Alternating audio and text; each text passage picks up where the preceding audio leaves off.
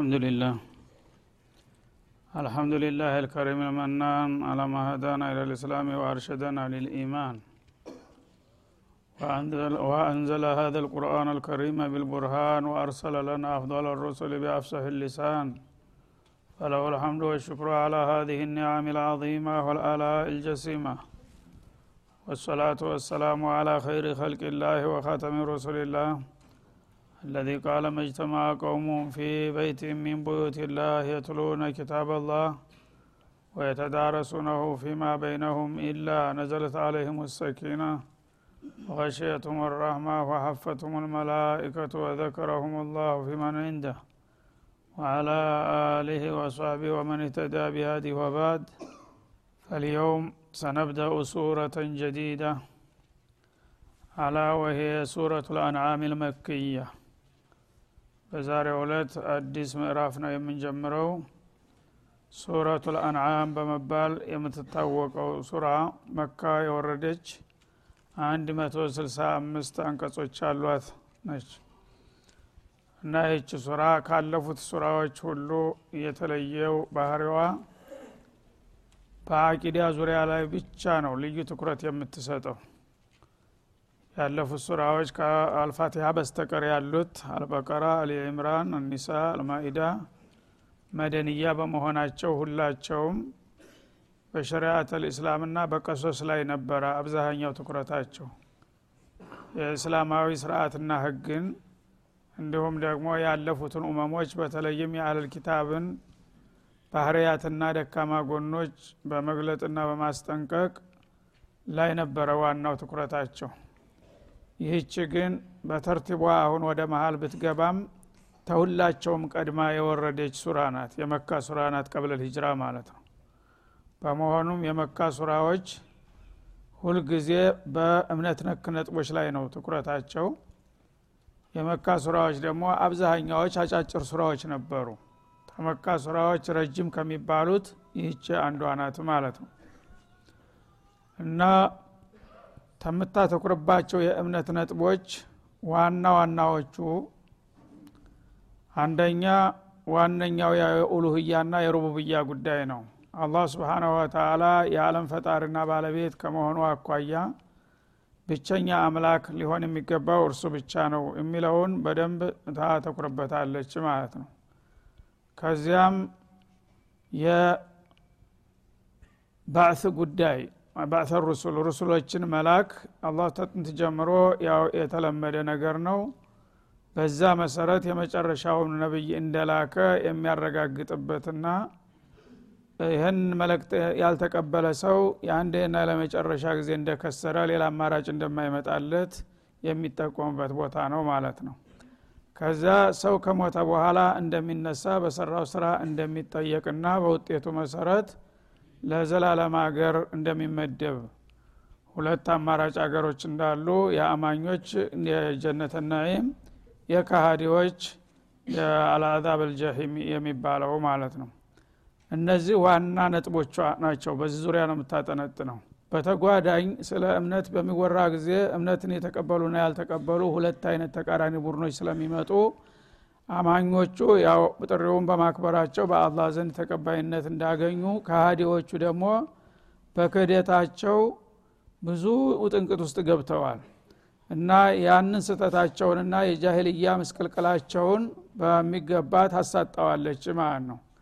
በአላህ የሆኑ ያልሆኑ ነገሮችን እያጋሩ እነዛን ነገሮች በማምለክ አምልኮታቸውን የሚገልጡባቸው የተለያዩ ቁርባኖች ነበሯቸው ስለዚህ የቤት እንስሳትን ለጣዖታት ግብር በማድረግ ይሄ ለዚህ ለዚህ እያሉ ያድሉ ስለነበረ ከነስሟም ሱረቱ ልአንዓም የተባለው ህገወጥ ቁርባኖች ለህገወጥ ቁርባን የሚውሉት እንስሳዎች በሰፊው ስለተገለጠባት ነው።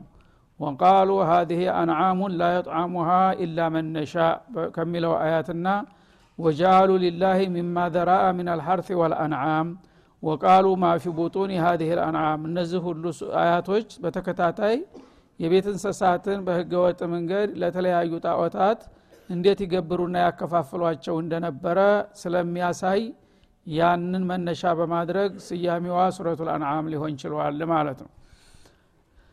በተጓዳኝም ያው ሽርክና ኢማን ሲነሳ ከእኛ ነቢይ ሳይሆን ይሄ ነገር የተጀመረው ከቀደምት ነቢያትም እየቀጠለ የመጣ ስለሆነ በዚያ አላማ ላይ ብዙ የተዋጉና የታገሉ ታላላቅ ነቢያቶች ስለነበሩ ከነዛ ነቢያት መካከል በምሳሌነት የሚጠቀሱት ነቢዩላህ እብራሂም ናቸው ጸረ ጣዖት በመሆነ ማለት ነው። እና ከዛም ቀጥለው ልጆቻቸውና የልጅ ልጆቻቸው በዚሁ ሚና ላይ ከፍተኛ ታሪክ አዘግበዋልና የነዛን ታሪክም በየጣልቃው ትጠቅሳለች። በመጨረሻም ሁሉም ነቢያት በየዘመናቸው የተስማሙባቸውና በማንኛውም ጊዜ ያልተሻሩና ያልተቀየሩ አስሩ ቃላት የሚባሉት አያቶች ቁል ተአለው አትሉ ማሐረመ ረቡኩም በሚለው በማጠቃለያ አካባቢ ይመጣሉና ዋና ዋና ነጥቦቿ እነዚህ ይሆናሉ ማለት ነው። ከዚያ በመቀጠል እንግዲህ አላህ ስብሓንሁ ወተላ ምስጋናን የሚወድ ከመሆኑ የተነሳ ያው ምስጋና ብዙ ጊዜ ተፍጡሮቹ የሚፈልገው እሱን ነው ምስጋና ከመውደዱ ብዛት የተነሳ ራሱን በራሱ ያወድሳል። በሱራ ደረጃም አምስቱ ሱራዎች አልሐምዱሊላህ በሚል ቃል ተጠርተዋል ማለት ነው። ከነዛ ሁለተኛ ደረጃ የሚያዘችው ይቺ ሱራ ናት። ዝርዝሩን በሚቀጥለው እንገባበታለን። ፈለተፈضል ልቃሪ أعوذ بالله من الشيطان الرجيم بسم الله الرحمن الرحيم. الحمد لله الذي خلق السماوات والأرض وجعل الظلمات والنور. ثم الذين كفروا بربهم يعدلون. هو الذي خلقكم من طين ثم قضى أجلاً. وأجل مسمى عنده. ثم أنتم تمترون. وهو الله في السماوات وفي الأرض يعلم سركم وجهركم ويعلم ما تكسبون وما تأتيهم من آية من آيات ربهم إلا كانوا عنها معرضين فقد كذبوا بالحق لما جاءهم فسوف يأتيهم أنباء ما كانوا به يستهزئون. ألم يروا كم أهلكنا من قبلهم من قرن مكناهم في الأرض ما لم نمكن لكم وأرسلنا السماء عليهم مدرارا وجعلنا الأنهار تجري من تحتهم فأهلكناهم فأهلكناهم بذنوبهم وأنشأنا من بعدهم قرنا آخرين ولو نزلنا عليك كتابا في قرطاس فلمسوه بأيديهم لقال الذين كفروا لقال الذين كفروا إن هذا إلا سحر مبين وقالوا لولا أنزل عليه ملك ولو أنزلنا ملكا لقضي الأمر ثم لا ينظرون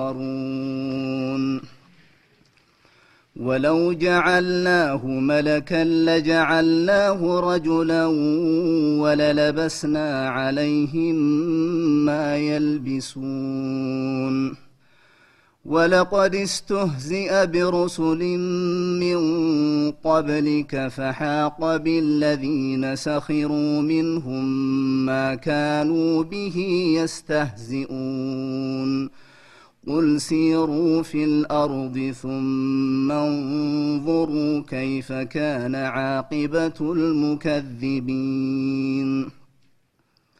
قل لمن ما في السماوات والأرض قل لله. كتب على نفسه الرحمة ليجمعنكم إلى يوم القيامة لا ريب فيه. الذين خسروا أنفسهم فهم لا يؤمنون.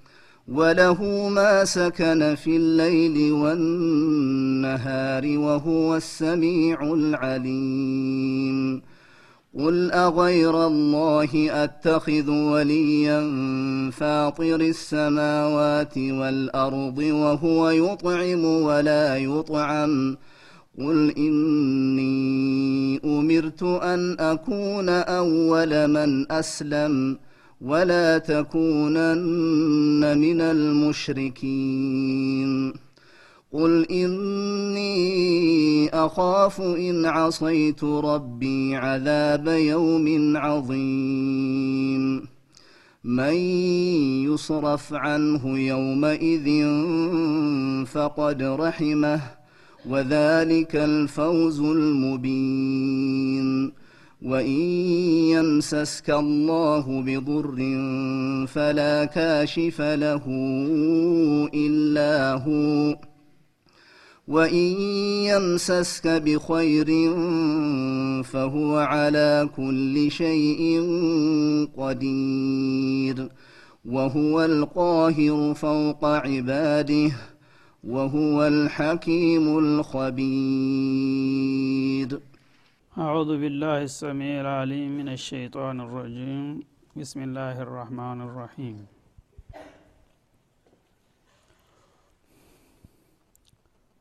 ሱረቱ ልአንዓም መክያ ከማ ዘከርና ሳቢቃ ቅድም በመግቢያው እንደጠቀስነው መካ የወረደች ረጅም ከሚባሉት የመካ ሱራዎች አንዷ ነች በመሆኑም አንድ መቶ ስልሳ አምስት አንቀጾችን አቅፋለች ዋናው ትኩረቷ በአቂዳ በተውሂድ ዙሪያ ነው። ተውሂድ ልኡሉህያና ተውሂድ ሩብያን በሚገባ ትዘረዝራለች።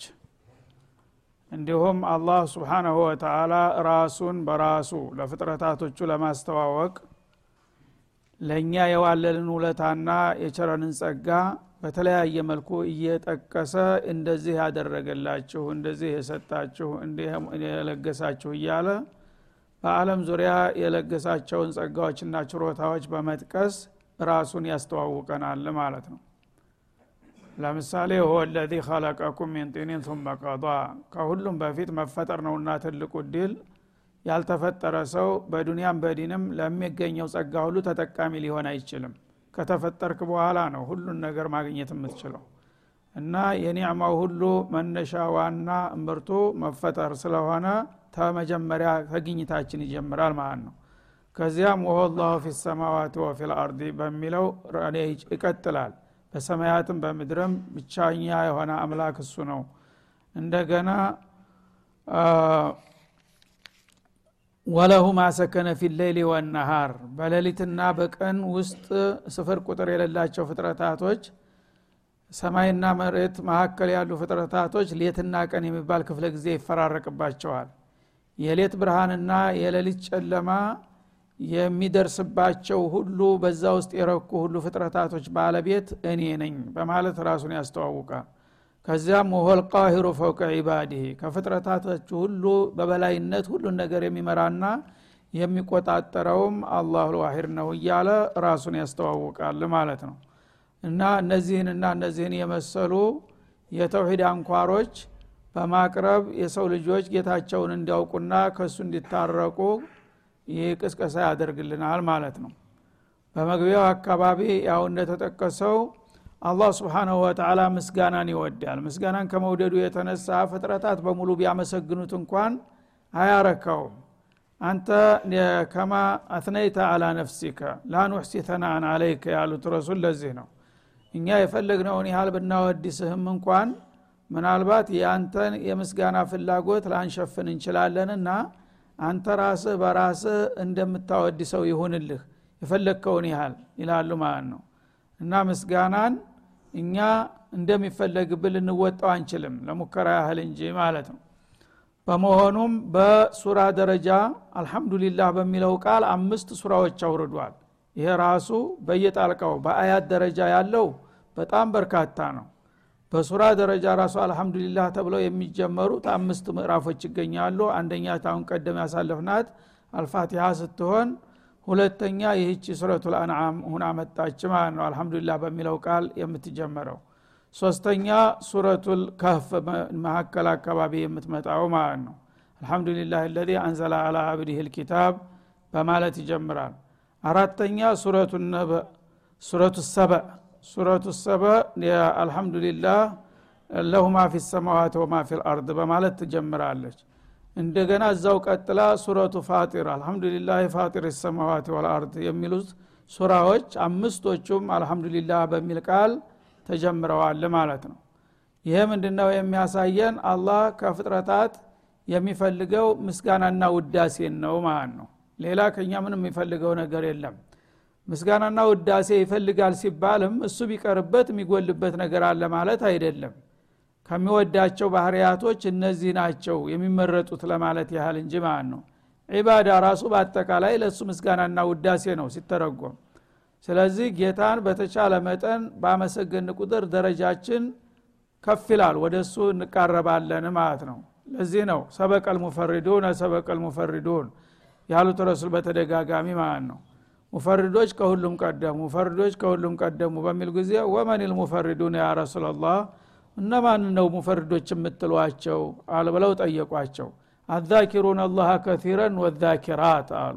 ሙፈሪዶች ማለት ጌታቸውን ያለ ስፍር ቁጥር በሰፊው የሚያወዲሱና የሚያመሰግኑ ሰዎች ከሌሎቹ ሁሉ በደረጃ ቀደሙ ማለት ነው ይላሉ ማለት ነው። ስለዚህ ዚክር አላህ በጣም ተወዳጅ ነገር ነው ስለዚህ እذكሩ ላህ ዚክረን ከቲራ ወሰቢሑ ቡክረተ ወአሲላ ይላል። ማንኛውንም عبادة አላህ سبحانه وتعالى ሲያዝ መጠንና ወሰን አድርጎለታል። ክፍት አድርጎ የተወው عبادة የለም። ለምሳሌ ሶላት አምስት ወቅት ሶላት ነው واجب ያደረገብን። እንደገና ጾም ረመዷንም ብቻ ነው واجب ያደረገው። ሀጅም እንደዛው ዘካትም የተወሰነ percent ነው። ከዛ በኋላ تطوع የሚባለውን ነገር በትርፍኛ የምንጨምረውን ነገር ክፍት አድርጓል ዚክር ላይ ሲመጣ ግን ዛኪሩን አላህ ዚክረን ከቲራ ይላል። እዝኩሩ ላህ ዚክረን ከቲራ የቻልከውን ያህል አንተ ራስህ እስተሚደክምህ ድረስ መዝከር ትችላለህ ነው እንጂ ያለው ይህን ያህል ይህን ያህል ተብሎ የሚገደብና የሚወሰን ነገር የለም ማለት ነው። አቅሙና ፍላጎቱ ነው የሚወስነው። ስለዚህ ጌታችንን በተቻለ መጠን በተለይ አዝካረ ሶባህ ወልመሳ መርሳት የለብንም ማለት ነው። ከሚወዳቸው ሁሉ ነገር ስብናላህ ሒነ ቱምሱነ ወሒነ ቱስቢሑን እንዳለው በቁርአን ጠዋት በሰላም ተኝተን አድረን ጨለማውን አስወግዶ ሲያስነሳን ያን ኒዕማ ወዳውኑ እንደተነሳን ጌታን ማመስገን በቃልም በፊዕልም በተግባርም ማለት ነው ሲመሽ ደግሞ በሰላም ቀኑ ውሎ ሲመሽ ያም ትልቅ ውለታ ነውና እንደዚሁ ዚክር ማብዛት ይፈለግብናል ማለት ነው ስለዚህ አላህ ስብሓናሁ ወተላ ምስጋናን የሚወድ ከመሆኑ የተነሳ ራሱን በራሱ እያመሰገነ ስታመሰግኑ ደግሞ በዚህ መልክ አመስግኑኝ ብሎ አመራርም እየሰጠ ነው እግር መንገዱን ማለት ነው። ሰዎች ጌታችሁን ማመስገን አለባችሁ ከተባሉ እንዴት እንደሚያመሰግኑ የመመስገን ያቃሉ ሲራው ከመመሪያ ካልተሰጣቸው ምናልባት ለሱ የማይመጥን ምስጋና ሊያቀርቡ ይችላሉ። በእነሱ ልማድና አቅም ለሰዎች ምስጋና የሚመስለውን ነገር ለሱ ካቀረቡ ምናልባት ወደ ስዳብነት ሊለወጥ ይችላል ማለት ነው። ግን አላህ ስብሓነ ወተላ ለሱ የሚመጥን የሆነውን ምስጋና እንዴት አድርገን ማመስገን እንዳለብን ይጠቁመናል። የእሱን ውለታ እያንጸባረቅን ነው የምናመሰግነው። አልሐምዱሊላህ ረብልዓለሚን ስንል ፋቲሃ መጀመሪያ ላይ የዓለማት ጌታ ለሆነው ምስጋና ይገባው ለአላህ ማለት በዚህ ደረጃ ማንም ሊወዳደረው የሚችል አለመሆኑን እየገለጥን ነው የምናመሰግነው ማለት ነው የዓለማት ጌታ የሆነ ከሱ ውጭ ማንም የለም። ስለዚህ በዚህ ደረጃ ያለውን ጌታ አመሰግናለሁኝ ማለት ይገባሃል ማለት ነው። እንጂ አባትክን ወይም ወንድምህን አለቃህን እንደምታመሰግነው ነገር አድርገህ አይደለም ማመስገን ያለብህ በእሱ ደረጃ በሚመጥነው መልክ ማለት ነው። አሁንም ይኸው አልሐምዱሊላህ ለዚ ኸለቀ ሰማዋት ወልአርድ አለ። ሰማያትንና ምድርን ካልነበሩ ያስገኘና የፈጠረ ለሆነው አላህ ለሀያሉ ጌታ ምስጋና ይገባው በሉ ይላል። በዚህ ደረጃ ሊመሰገን የሚገባው ማንም የለም። እንዲሁም አልሐምዱሊላህ ለዚ አንዘለ አላ አብዲህ ልኪታብ የሚለው ለዓለም መመሪያ የሆነውን ፍጹም የቅዱስ የሆነ መጽሐፍ ቁርአን አልዓዚም የመሰለን ያወረደ ማንም የለም። ይህንን ትልቅ ጸጋ ላወረደላችሁ ጌታ ምስጋና ቅርቡ ይላል። እንደዚሁም ሌሎቹም ሱራዎች በሌሎቹም አያቶች ጌታ ራሱን በሚያመሰግን ጊዜ ለምስጋና ምክንያት የሆነውን ነገር አብሮ እያቆራኘ ነው። ዝም ብሎ አይደለም ማለት ነው። ሰዎች ወይም ፍጡሮች ተተመሰገኑ ምስጋናውና ተመስጋኙ አይመጣጠኑ። ብዙ ጊዜ ወይ የፍርሃት ምስጋና ታመሰግናለህ። አለቃ አምባገነን ከሆነ እንዳይቆጣ ችግር እንዳያደርስብህ ብለ ታንገት በላይ በኒፋቅ ታመሰግነዋለህ ውስጡን እየረገምከው። ያ አይነት ምስጋና ፋይዳ የለውም ማለት ነው። غش ነው የሚሆነው አላህ ግን سبحانه وتعالى የምታመሰግንበትን ምክንያት ሁሉ ስትገልጽ እርግጠኛ ሁነህ ነው ማለት ነው። ያውም ሲያንሰው ነው። እንደሱ ስጦታና እንደሱ ጸጋ እኛ የምናቀርበው ምስጋና እንዳውም አይመጥነውም ተብሎ ነው የሚፈራው እንጂ ማጋነን የሚባል ነገር እሱ ላይ አይኖርም ማለት ነው። ስለዚህ የአላህ እንግዲህ سبحانه وتعالى ምስጋና ሁልጊዜ በውለታው የተቆራኘ ነው እንጂ ዝም ብሎ በዘፈቀድ ወይም በይሉንታ የሚባል ነገር አለመሆኑን ያሳየናል ማለት ነው አልሐምዱሊላህ ምስጋና ለአላህ ይገባ ይላል። እንግዲህ እክባር ቢማዕና ልኢንሻ ወይም ቢማዕና ልአምር ነው ማለት ነው። አሕመዱላህ እንደማለት ይሆናል። መጀመሪያ እኔ ራሴን በራሴ አመሰግናለሁ። ምስጋና ለአላህ ይገባው።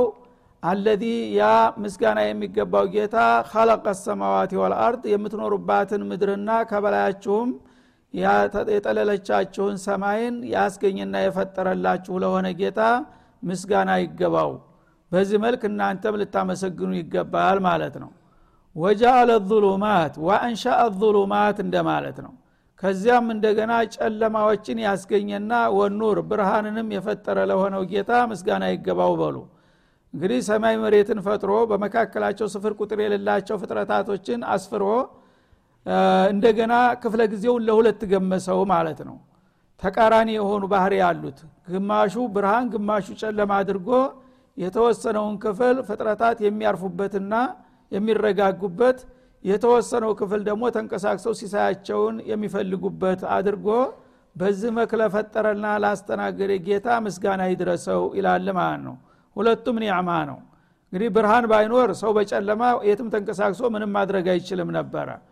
ግን ብሎ ደግሞ ብርሃኑ ቀጣይ ከሆነም ሰዎች ያው አንድ የተስማሙበት ማረፊያ ጊዜ አይኖራቸውም ማለት ነው እና እንደዛ ከሆነ ደግሞ ሰው ሁልጊዜ ለስራው ይጓጓልና ዝም ብሎ ሲባትል አላህ ራሱ የተፈጥሯዊ ህግ ካላስቀመጠለት ለማረፍ ሁሉም ዝም ብሎ በስራ ላይ ስራ እየደረበ እንደገና ደግሞ ፀሐይም ከመሬት ላይ ካልጠፋች ፀሐይ ከሚገባው በላይ መሬትን እያጋለች ችግር ይፈጥር ነበረ ማለት ነው ስለዚህ አንዱ በሌላው እያካካሰና እያመዛዘነ ነው ህይወታችሁን እንድትመሩ ያደረገው ማለት ነው ثم الذين كفروا بربهم يعدلون ታዲያ ይህን የመሰለ ቸር ጌታ ለእናንተ የሚበጀውና የሚጠቅመውን ሁሉ እያደረገላችሁ እያለ አንዳንዶቹ ካሃዲዎች ይህን የመሰለውን ጌታቸውን እንደ ቀላል ነገር ቆጥረው በሌላ ፋይዳ ቢስ በሆኑ አምላኮች ያወዳድሩታል ይላል ማለት ነው።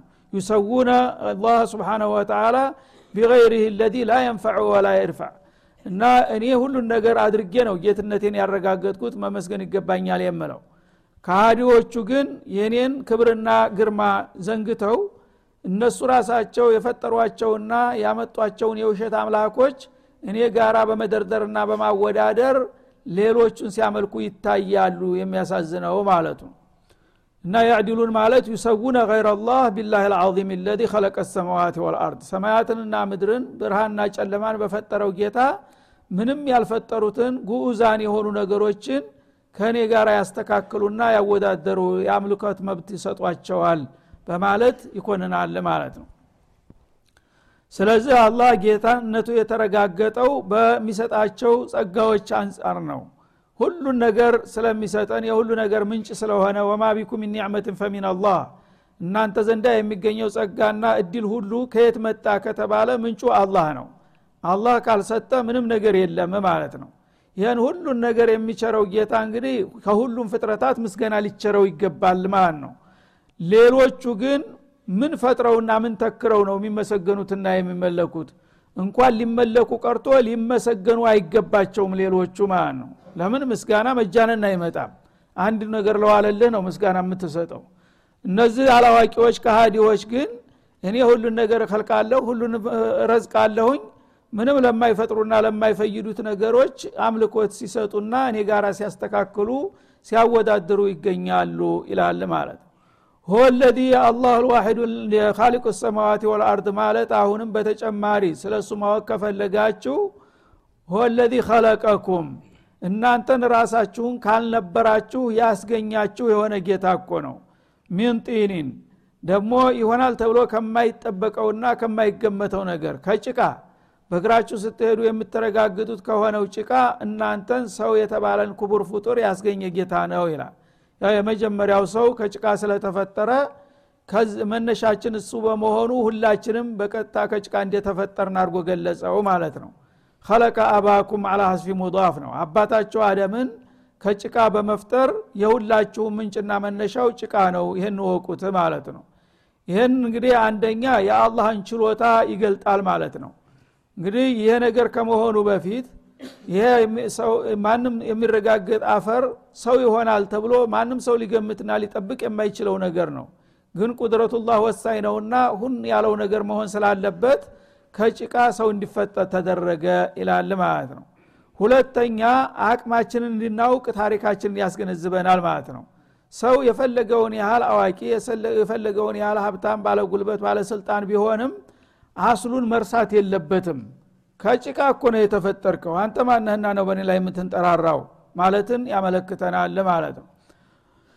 እና አባታችሁን አደምን ከጭቃ ያላባት ያለ እናት አላህ ስብሓንሁ ወተላ ጭቃን አብክቶና ዘፍዝፎ ካቆየ በኋላ እንደገና የአካል ክፍሎችን ተግር ስተራስ ጠግሮ አስተካክሎ ቅርጹን ተሰጠው በኋላ ሩህ የምትባል ምስጥር አስገባበት ማለት ነው። ያቺ ስትገባ ወዲያውኑ ያጭቃው ጭቃነቱን ትቶ የሚንቀሳቀስ የሚያስብ የሚሰራ የሚያይ የሚሰማ አደረገው በአንድ ጊዜ ማለት ነው። ይህንን ለማድረግ የቻለ ጌታ ነው። ምስጋናና አምልኮ ሊሰጠው የሚገባው ማለት ነው። ቱመ ቀዷ አጀላ። ከዛ በኋላ የእናንተ ግኝት በአባታችሁ ከተጀመረ በኋላ እርባታችሁ እየቀጠለ ሄደ። ግን ለእያንዳንዳችሁ ደግሞ ቀጠሮ አደረገላችሁ የእድሜያችሁ ፍጻሜ ማለት ነው። የእድሜ ድርሻው እንግዲህ ወጣ ገባ ነው። የአንዳንዱ ረጅም ይሆናል። እድሜ እስተሚገለማው ድረስ የሚቆይ አለ። እኩሉ በመካከል እድሜ እኩሉ በጅምሩ ላይ ሌላው በማገባደጃው ለእያንዳንዳችሁ ደግሞ የእድሜ ክልል ሰጠኋችሁ። ይህ ራሱ ለእኔ መኖር ማረጋገጫ ነው ይላል። እንግዲህ እንደምታውቁት ሰው ህይወቱን ይወዳል። ማንም ሰው የፈለገውን ያህል ቢኖር ታቅም በላይ የሆነ ችግር ካላስጨነቀው በስተቀር ሞት አይመኝም። መኖርን ግን አይጠግብም ሁልጊዜ ይህንን ሁሉም ሰው መኖርን የሚፈልግ ከሆነ ለምንድ ነው የሚመኘውን ያህል ሁሉም የማይኖረው? በሰው ፍላጎትና ምኞት ቢሆን ኑሮ ሁሉም ባለ ረጅም እድሜ መሆን ነበረበት ማለት ነው። ግን ወሳኙ ባለስልጣኑ ሌላ ስለሆነ እንደፈለገ አይደለም። እናንተ እንደተመኛችሁት ሳይሆን ለእያንዳንዳችሁ የራሳችሁ የሆነ እድሜ ክልሎችን የመደብኩት እኔ ነኝ። ሁሎ አያት እያለ ልጅ ልጅ ሞታል ማለት ነው ይህ ራሱ አንድ አለም ወሳኝ የሆነ የበላይ አካል መኖሩን አጉልቶ ያሳያችኋልና በዚህ መልክ ወቁኝ ይለናል ማለት ነው هذا وصلى الله وسلم على النبي وإلى لقاء